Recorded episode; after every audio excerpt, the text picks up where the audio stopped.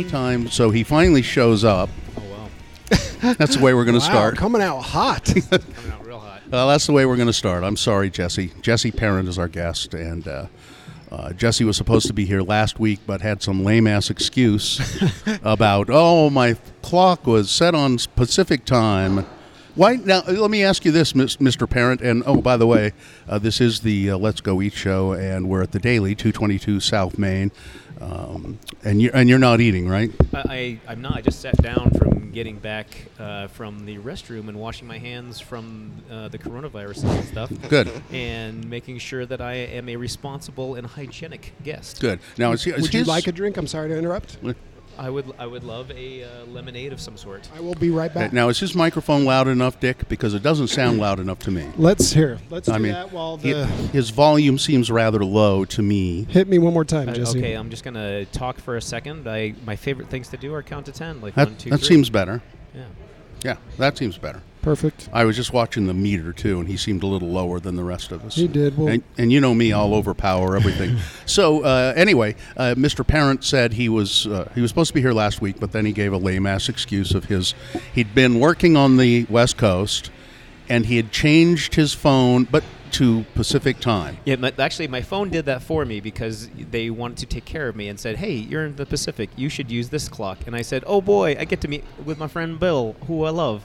And I set it to uh, the noontime, and then when I got back, didn't check, and it well, it's went supposed to one. it's supposed to automatically switch back, isn't it? yeah, it did switch back, and it switched back to one o'clock. And so when I looked at my reminder, I said, uh, uh, "But di- uh, I see. I get. Okay, you're forgiven. I appreciate that. Negative. Thank you, Reverend Bill." Sure, no problem. Now, uh, the reason Jesse Parent is on the show uh, is uh, I've, I know Jesse socially, but um, Jesse is also a, I would say, well known in circles uh, poet. And is it proper to refer to you as a slam poet? Yeah, that was our performance poet. A performance I- poet. Yeah, I always like to say in very, very small circles, I'm very famous.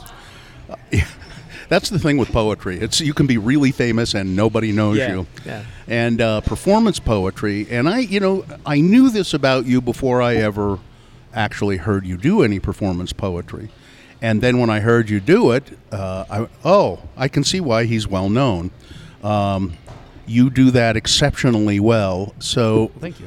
why? What, first of all, explain to people what performance or slam poetry is, and why did why did they call it slam poetry? Uh, slam poetry is just a way to dress up or uh, make Americanized the act of competing in poetry. It's like a big forensics debate, except there's a lot of pageantry to it. We try to go out and get judges who have no idea what poetry is, and that's a bit of giving back to the people, taking it out of academia and saying, look, this has to be accessible and appealing to you, and it can't be boring.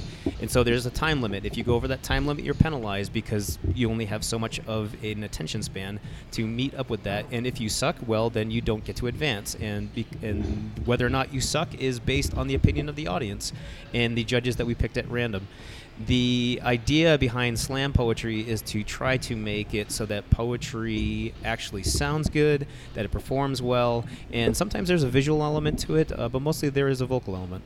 What do um, uh, uh, let's say legitimate poets think of slam poetry? Uh, you know, it, it kind of varies. I I found that some some of the typical oh there's a stereotypical uh, break between your page poet and your performance poet but i don't think that's actually true anymore i think a lot of the poets in academia are recognizing the appeal and accessibility also the craft that comes in being able to do it for uh, do performance poetry and poetry is meant to be a sonic medium Yeah, anyway that's true. Uh, you know, I uh, I'll give you this example. I live uh, well.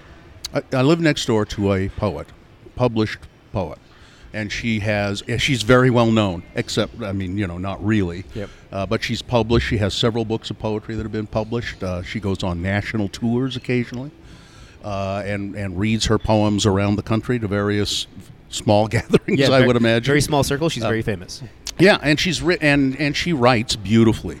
She has she writes beautiful poems. Uh, uh, she wrote one. Actually, she wrote one for my wife, your who is a good friend of yours, Jenny. Uh, she wrote a poem for, for my wife because we've lived next door to her for years and years. And anyway, they're they're close friends. So, uh, uh, the point being, so she's a, really uh, known in poetry circles, and she's published. and And one time I said to her, um, "Hey, I heard this Billy Collins guy uh, on on the." Uh, on the radio, Billy Collins, and he, I think he was the poet emeritus of America at Yeah, one poet point. laureate, yeah. yeah, poet laureate. I mean, and um, and he reads his poems, and I thought, and I said they're they're quite charming and clever. And uh, what do you think of him as a poet? And she said, "Mm, "Well, he's okay, not much really, Yep. not much." Yeah, that I mean that's interesting because Billy Collins is a huge influence for me. Uh, he has a great quote about poetry that I use a lot. It is that poetry should be an eye chart, that everyone should get the E, but if you squint, you ought to be able to read a few more letters. And I, and I really think that that's that appeals to your accessibility, but it also appeals to your layering. You can't just make something that is shallow. You have to be able to say, if on inspection I can get more out of it and more out of it as I start to delve into Yeah. this. And you know, a lot of people don't like Billy Collins for that. They don't like his accessibility. They don't like his general appeal. Uh, but at the same time, you know, Billy Collins was the poet laureate of the United States, so take that. And he's and he's made a ton of dough uh, doing uh, being Billy Collins, Yeah. which is pretty rare for a poet to make any money. I mean, I dare say Billy Collins made more money than my neighbor. I think you are probably going to have a good bet on that one. Uh, yeah, and Billy Collins is also a big hero of one of my heroes, Taylor Mali, who is one of the penultimate, uh, or ultimate, uh, I should say, uh, slam poets out there, especially during the 90s. He was a huge influence on a lot of young poets, especially because of the documentary Slam Nation. And he showed how you could be very accessible, very clever, and, and sometimes he's deep and sometimes he's not. hmm Um, you know, I find and I the, the stuff I've heard that Billy Collins do. It's it's it's very it is very accessible. It's really simple.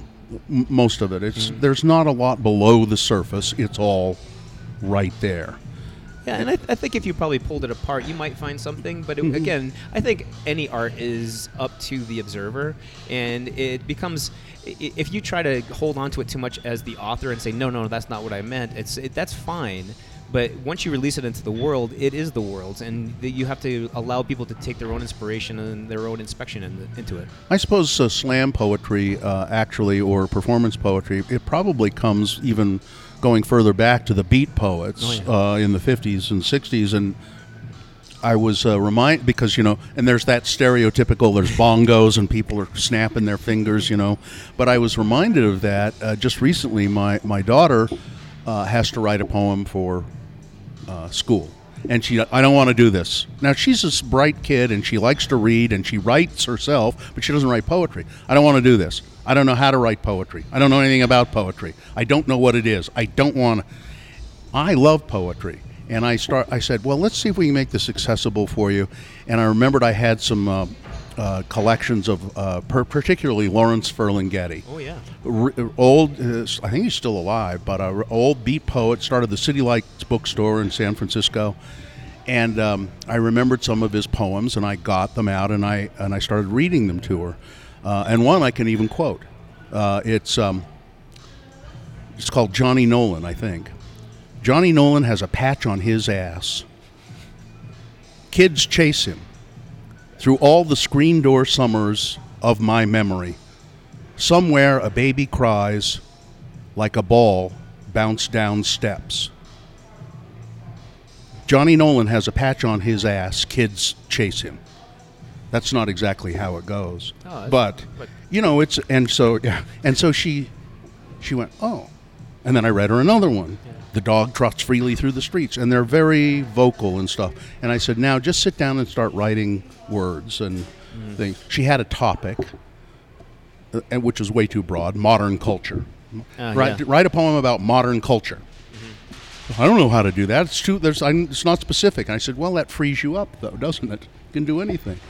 But uh, anyway, uh, just so I have a, a fondness for poetry, and I think it should be read out loud most of it, most of the time. Yeah, it- it- there's there like I said, there's a lot of sonic value to it. There's rhythm. There's the the assonance, the consonance that goes into it, and it can be a lot of fun Mhm. to read poetry. I mean, i there's there's stuff that can really wear on you. Like you know, Ferlinghetti had uh, Ginsberg as a compatriot, and you know, going into Howl, which is a, Mhm. a marathon length uh, performance poem. That's that can be pretty trying, but Yep. you can still get a lot out of it. I I love I really like Howl, uh, although and I and I Ginsberg is a favorite of mine as well, although he can be kind of overbearingly pretentious at times, uh, but. Uh, but I, Howl I quite like, uh, but it is it's too much for a lot of people. This uh, uh, woman I know said, "Well, I hear this big about about Howl all the time. It's such a big deal, and I've never read it." And I said I gave her a copy of it, and this was just recently.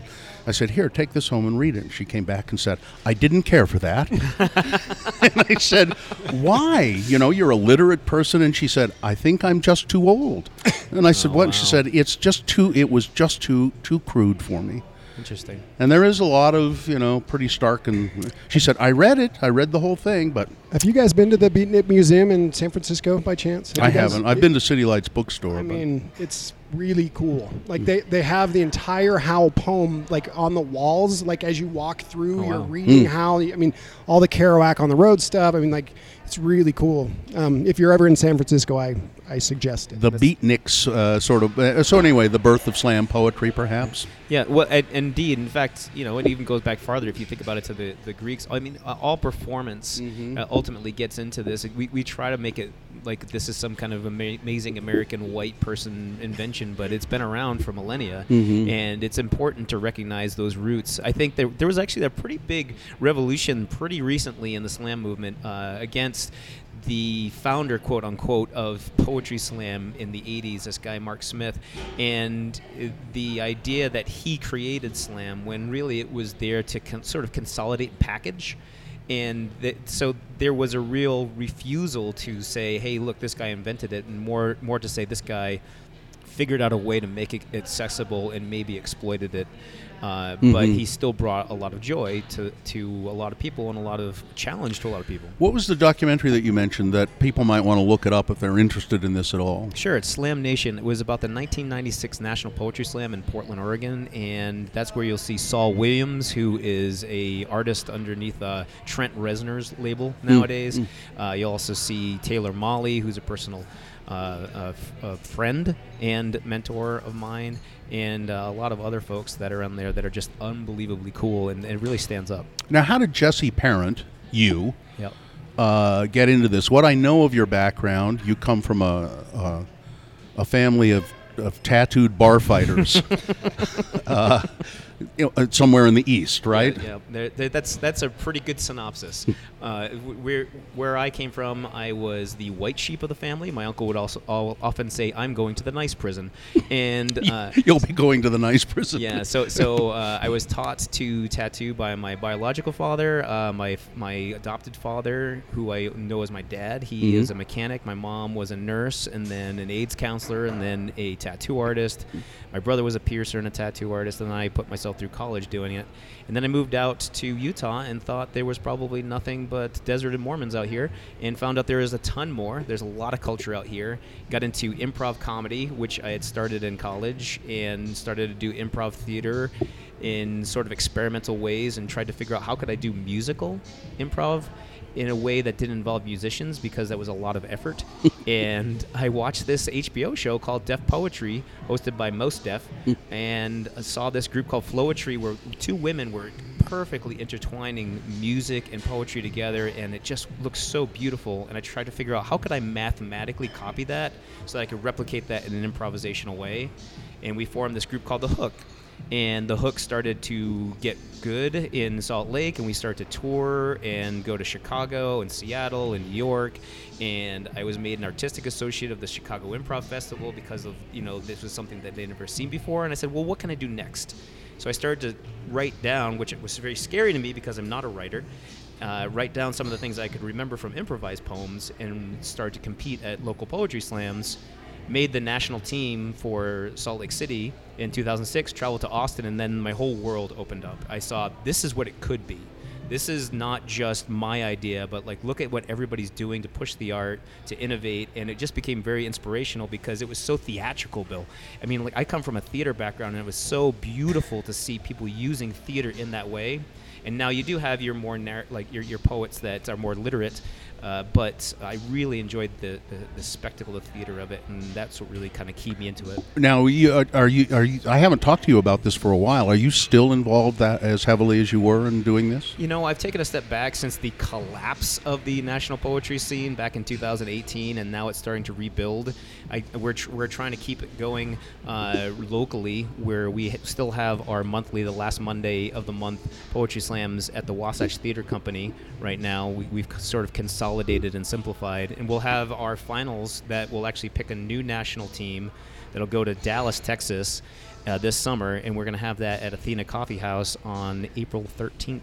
Where's that? Athena Coffee House. You know, it's right on 90th South, uh, right next to the liquor store and the Ocean Mart and Club 90. Oh yeah. Uh, yeah, that, that area. So so they, they took over that area. The guy who owns it, he is a big member of the ACLU in Utah, and had us out to private events. And he built that coffee shop with us in mind. Hmm. So it's actually a huge event center too. The, the upstairs is magnificent. It's beautiful. It's it's kind of tucked away though. now you say you do place. you do these once a week? Are they Once a month. Once a month. Once a month. At that at the Athena Coffee Shop. No, no, we, we do them at the Wasatch Theater Company Where's on the that? Gateway.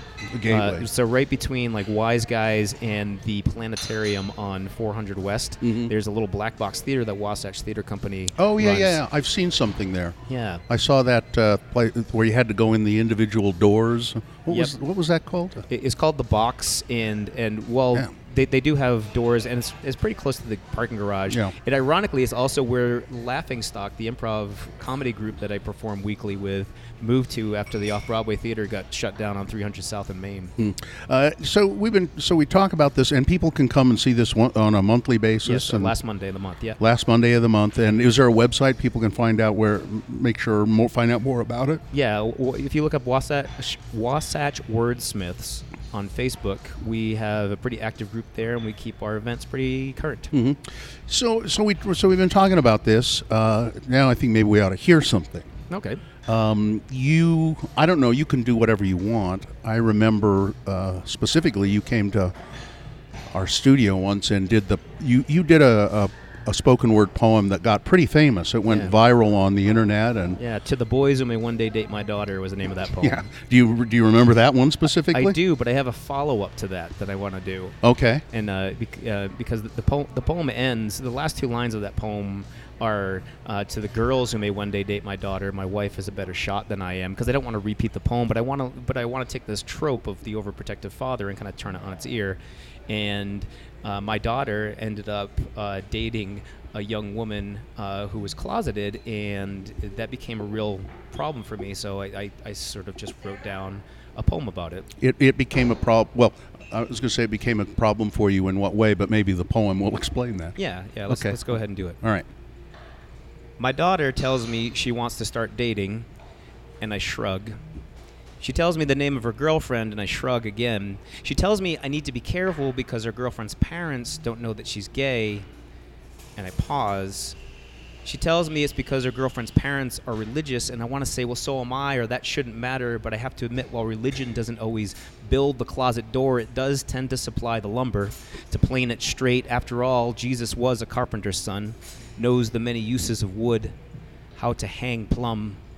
And I have reached the point of parental dilemma where I need to be honest with this girlfriend's parents, but she just needs to survive. My daughter praying to cross timber on an atheist rosary that when she opens the door, her girlfriend will be where she left her, alive and well hidden under a heap of clothes that her parents bought for her. And I live a thousand lifetimes in this decade of Hail Marys where my daughter does not get to go to the prom because her girlfriend has to go with a boy, where my daughter is referred to as an aunt or a special friend, where my daughter is dragged behind someone else's closet door, applying another layer of lacquer and varnish until she blurs a little more every day. So when I meet this girlfriend's parents, I smile like a stack of toothpicks, shake their hand to feel for calluses and splinters. But I s- choose their daughter's survival over the truth. And I say a prayer, a silent vow that I will take every door in my own home and feed it through a wood chipper so my daughter falls in love with the smell of sawdust. Yeah. There you go. We should. Um, talk about um, uh, the process that goes into that. I mean, it's obvious that it's uh, based on real life experience. It, and, and it really comes down to that emotional threshold. I read about my family and religion quite a bit, and for me, there was I, I had to kind of process this with a lot of friends and say, you know, what is this like when you're a father of an openly queer youth and the people that they're dating or interacting with can't be openly Mhm. queer because their parents would ostracize them, kick them out, punish them for who they are. You know, a lot of the, the, the youth homeless population in Salt Lake is based on the fact that you've got a lot of kids growing up in religious households that live lifestyles outside of that. Uh, that, that that moral norm that their family is uh, has and, Mhm. and end up on the streets.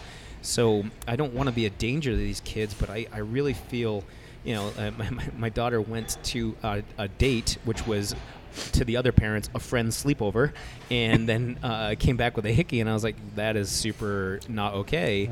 And and she said, well, why? You you always told us that we shouldn't care about what other people think. And I said, that's not the point. You went in without one of those, and then you came back with one, and tho- that girl's parents are going to notice that, and you Mhm. put her in danger, like real danger. And I started to think about how I don't want my daughter to live closeted. I wanted her to be as open as possible, and that's when I started to like se- seep into this metaphor about the door and the lumber and, Mhm. and going back to Jesus, which is like a default for me. Yeah, yeah, it and I, I was surprised to hear you talk about um, religion in there, and that that you apparently have some. Yeah, I, I, mean, I didn't know that about you, and it kind of surprises me. Well- Not that I think you're some kind of sinful heathen or anything, Well, but is. Thank you.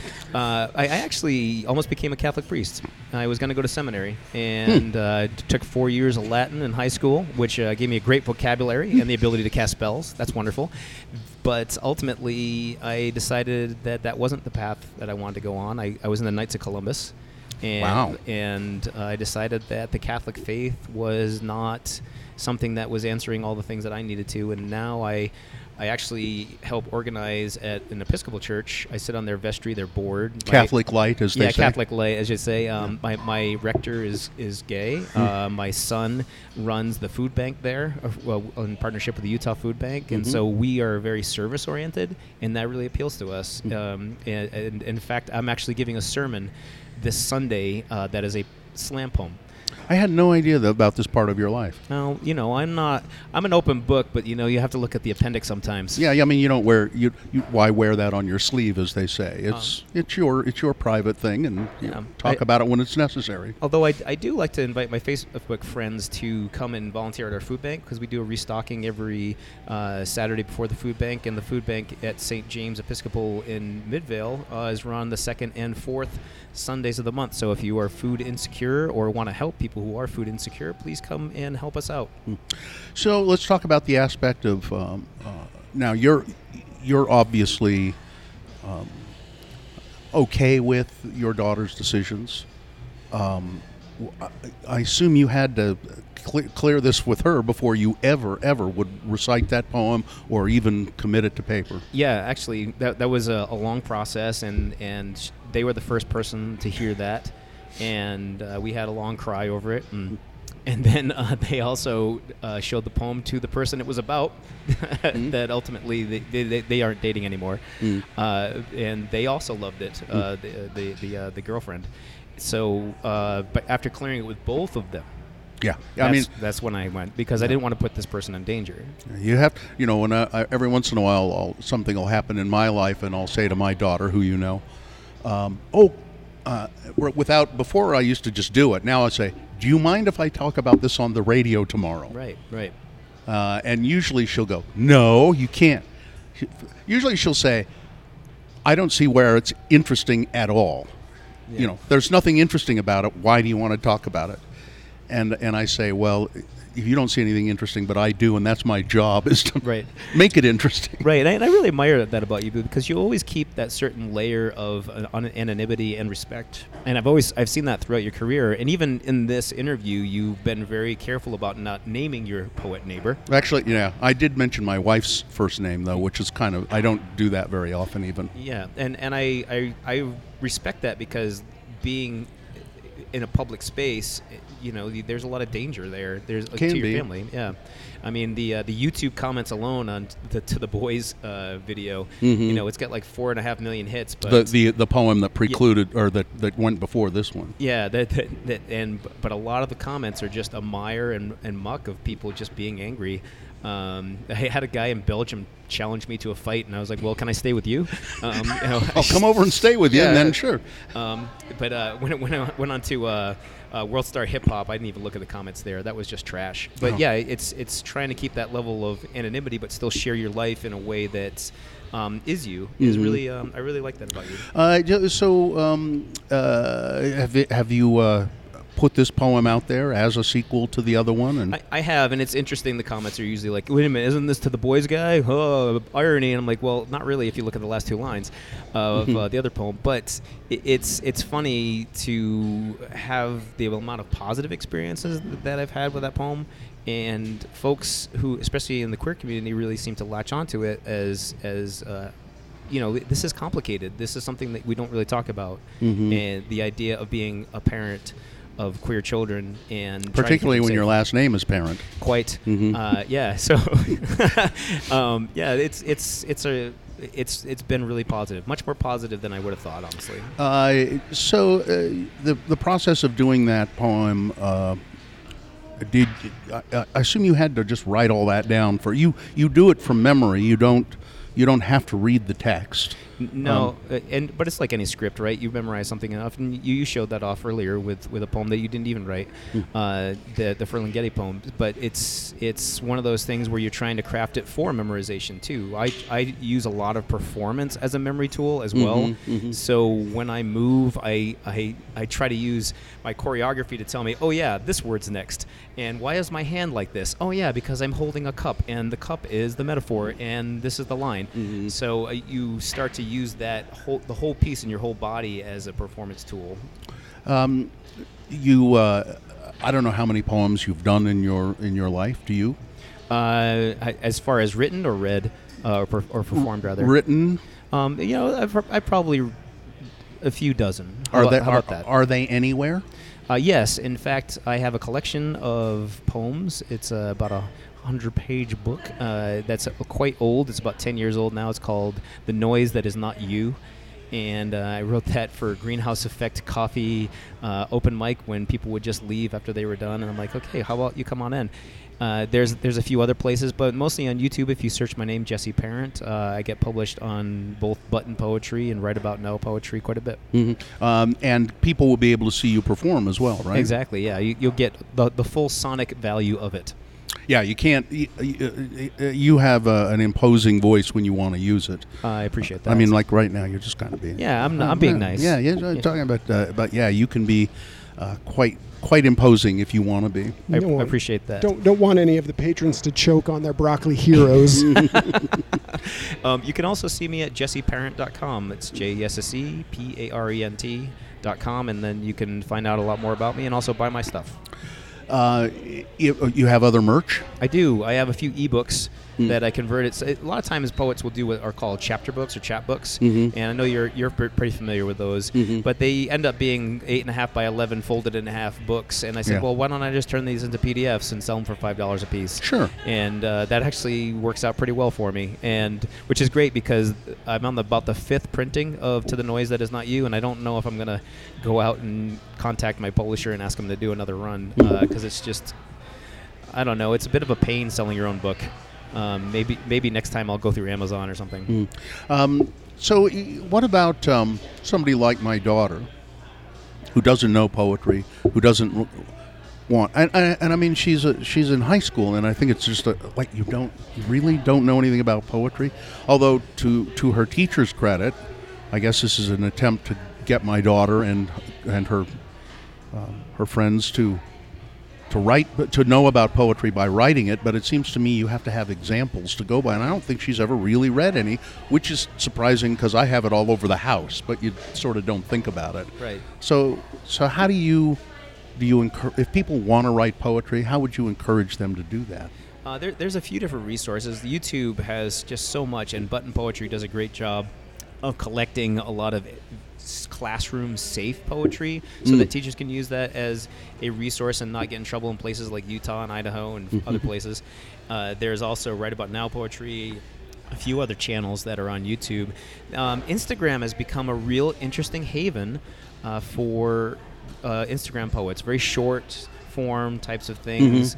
Uh, that that's really been fascinating, actually. To, to watch and uh, I think Tumblr's kind of like seen its days, Yeah. but but honestly, it, it just becomes a matter of starting to watch poems, read a few things that you like, maybe something short, and then figuring out what you like and what do you like about that, and using that to create your own voice. And sometimes copying someone else's voice is the best way to find your own. Mhm. And then you realize, oh wait a minute, I don't really, I, I like 90% of what this person does, but this 10%, I, I'm going to shed that, and then all of a sudden you start peeling it away, peeling it away, and like you have your own voice.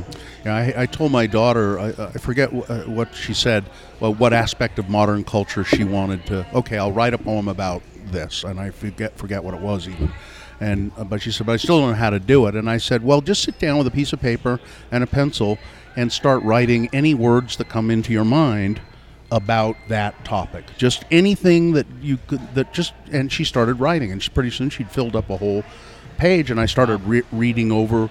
Sometimes it was just words, and then sometimes it was three or four word phrases or sentences, and some of them were quite poetic. That's really You know, cool. You know, and I said, "Look, see, you just wrote a poem right there. You wrote poetry. That's what that is, right there." Yeah, yeah. and It, it's uh, it, I often refer to myself as a, a monologist that fools people into thinking I do poems because I re- I really do write a very narrative structure. I like Yep. three act structures.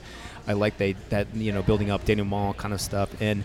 And uh, I believe what you're doing is exactly right. It's create that narrative and start to flower it up afterwards, or look for something maybe by doing an erasure of the thing that you wrote Yeah. and saying like pick out the pick out the maybe two phrases that you love out of this whole paragraph And see how you can hang them together. Right, and then use that as the seed Yeah. for something else. I love that. That's Yeah. I'm going to steal that as a writing exercise. Yeah, that's. I don't know. It just came to me that that would be a way to, a painless way to kind of do it. Just Yeah. say it doesn't matter what you write down. Just start writing down words, which she did, and then to me that sort of. Pain, and I think she kind of got it. And she, you know, I said, now you can just take some of these things and and hang them together, and you'll come up with a poem. that's that's dope. I love that idea. And it doesn't have to be very long. It doesn't. yeah, You know, poems can be two lines. They can be well, three lines. And you know, haiku has proved that it, you don't. They don't have to be long. yeah, and haiku are great because it's a very it's it's like when you're a novelist and you want to write a short story because you know you can finish it. Mm-hmm. A haiku you can something you can finish, and it, it's also very efficient.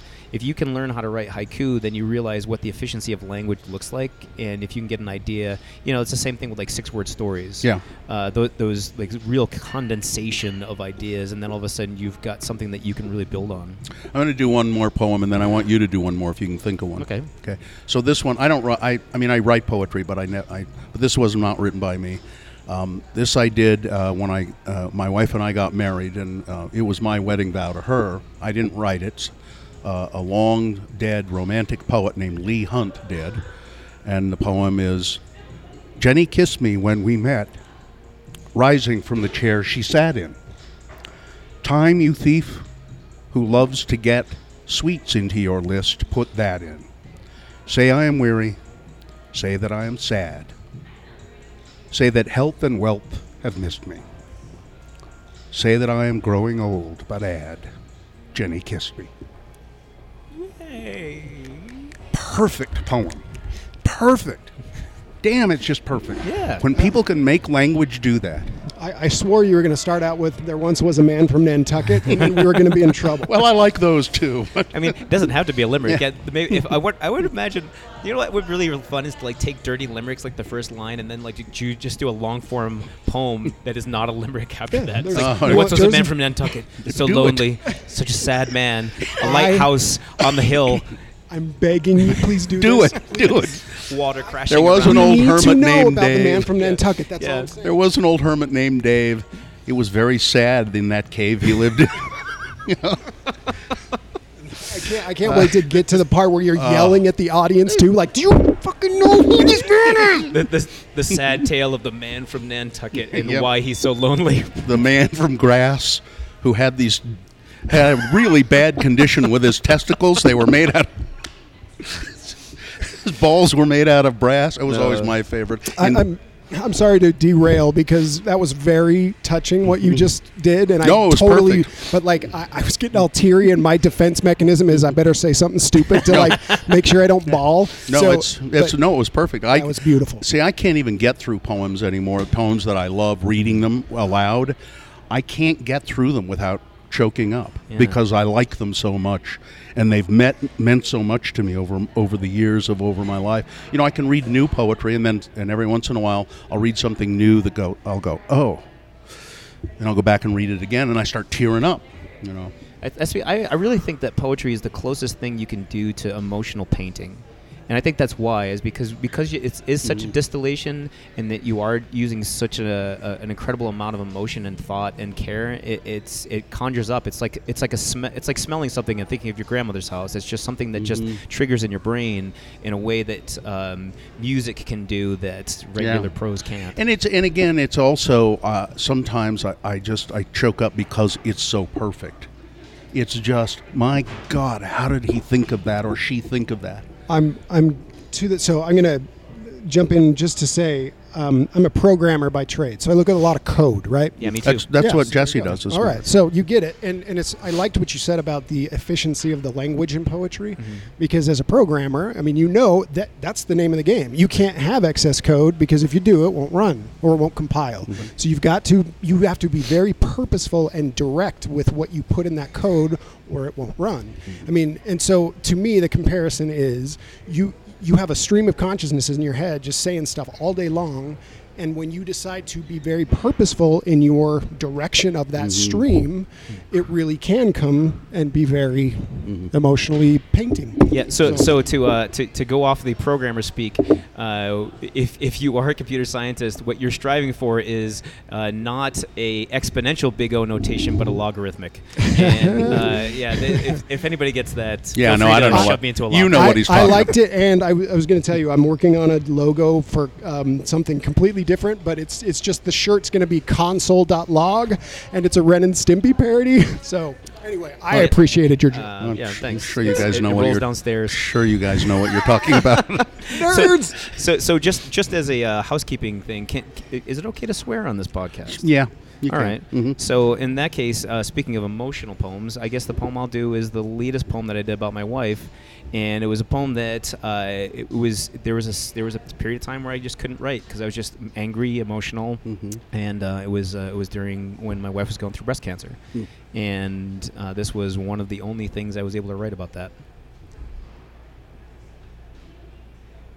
After my wife was diagnosed with breast cancer, I took out a shirt that had been folded for months, fallow and dusty in my closet, and I pulled out a long chestnut brown hair from a jagged seam. See, my wife has always had long hair. That waist length librarian straight loomed down her back. She was feast, and I famine. Our friends would often say that her long hair was what defined her, along with her smile. When my wife found out her tumor was malignant, she called it her asshole, which shocked our church friends. She said she wanted her asshole removed, which confused the proctologist, but she embraced pruning as a means of growth, survival. When we had to tell our children that my wife had breast cancer, my eldest son held it together, made it into math. My daughter shattered like a slipped and soapy plate, but the youngest, the eight year old, went silent as sleep, eyes wide and wet, and in a voice like Jesus young and in the temple wise, he asked his mother, Will you survive? And I broke. An oak giving up to the storm, but my wife, she weathered and replied, I'll try. No promise, just an exercise of will behind a wet smile, and she fights like only she can. Takes on chemotherapy in a pink feather boa with a fuck cancer shirt on. Tells the oncologist to hollow her out, to ball her like a melon, and she will fight to stay the greenest rind, to plane her straight. Take every lump and soft part of her. She will be so much woman without it. Vows to be bald and breastless, but still alive. Hallelujah, still breathing, evicting this asshole from her body. And I remember all of this as I look at that long brown hair I have excavated from my shirt, from a time when cancer was something other people got, when assholes were things that simply shit and governed Indiana. And I hold that thin strand over the trash can and I let go. And I go downstairs to cuddle with my wife on the couch, and she manages a smile that is weak, but still her, still there, still the part that always mattered.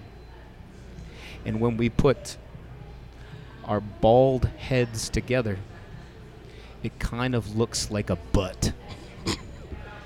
Except there is no asshole. Yep, there you go. I think we could just kind of let it go at that. Let's leave it there. Um, Jesse Parent, jesseparent.com. JustAparent.com. Uh, and you can find everything there, including stuff about Wasatch uh, Wordsmiths. Yeah, Wasatch Wordsmiths and all of that. JesseParent.com. And it's parent like as in your mom or your dad, your parent. Yep, exactly. Some we'll have you back sometime. We'll talk about whiskey. Yes. So we like we like bourbon a lot, both of us. And, Yeah. and uh, Jesse knows a lot about bourbon. Now I do. I've uh, in the past couple of years I've been a student of it. Boy, that cancer episode sure made me a real student of whiskey. Yeah, I'll bet. uh, that's it for this uh, edition. Thanks again for being here, Oh, Jesse. thank you. It was a pleasure. Uh, it's uh, the Let's Go Eat show. Uh, thank you to Dick Clark for producing the show. He's about to turn over uh, producing duties uh, to another musical uh, sounding person, Dave Clark from the Dave Clark Five. That old, no, it's just, it's the it's uh, the senior Clark. Uh, is going to take over producing duties here coming up. Uh, thanks to Ryan Louder here uh, at the uh, the Daily 222 South Main for always letting us set up and disrupt his business a little bit while we do this. And uh, that's it. I'm Bill Allred. Remember, if you're pouring drinks, always make mine a double.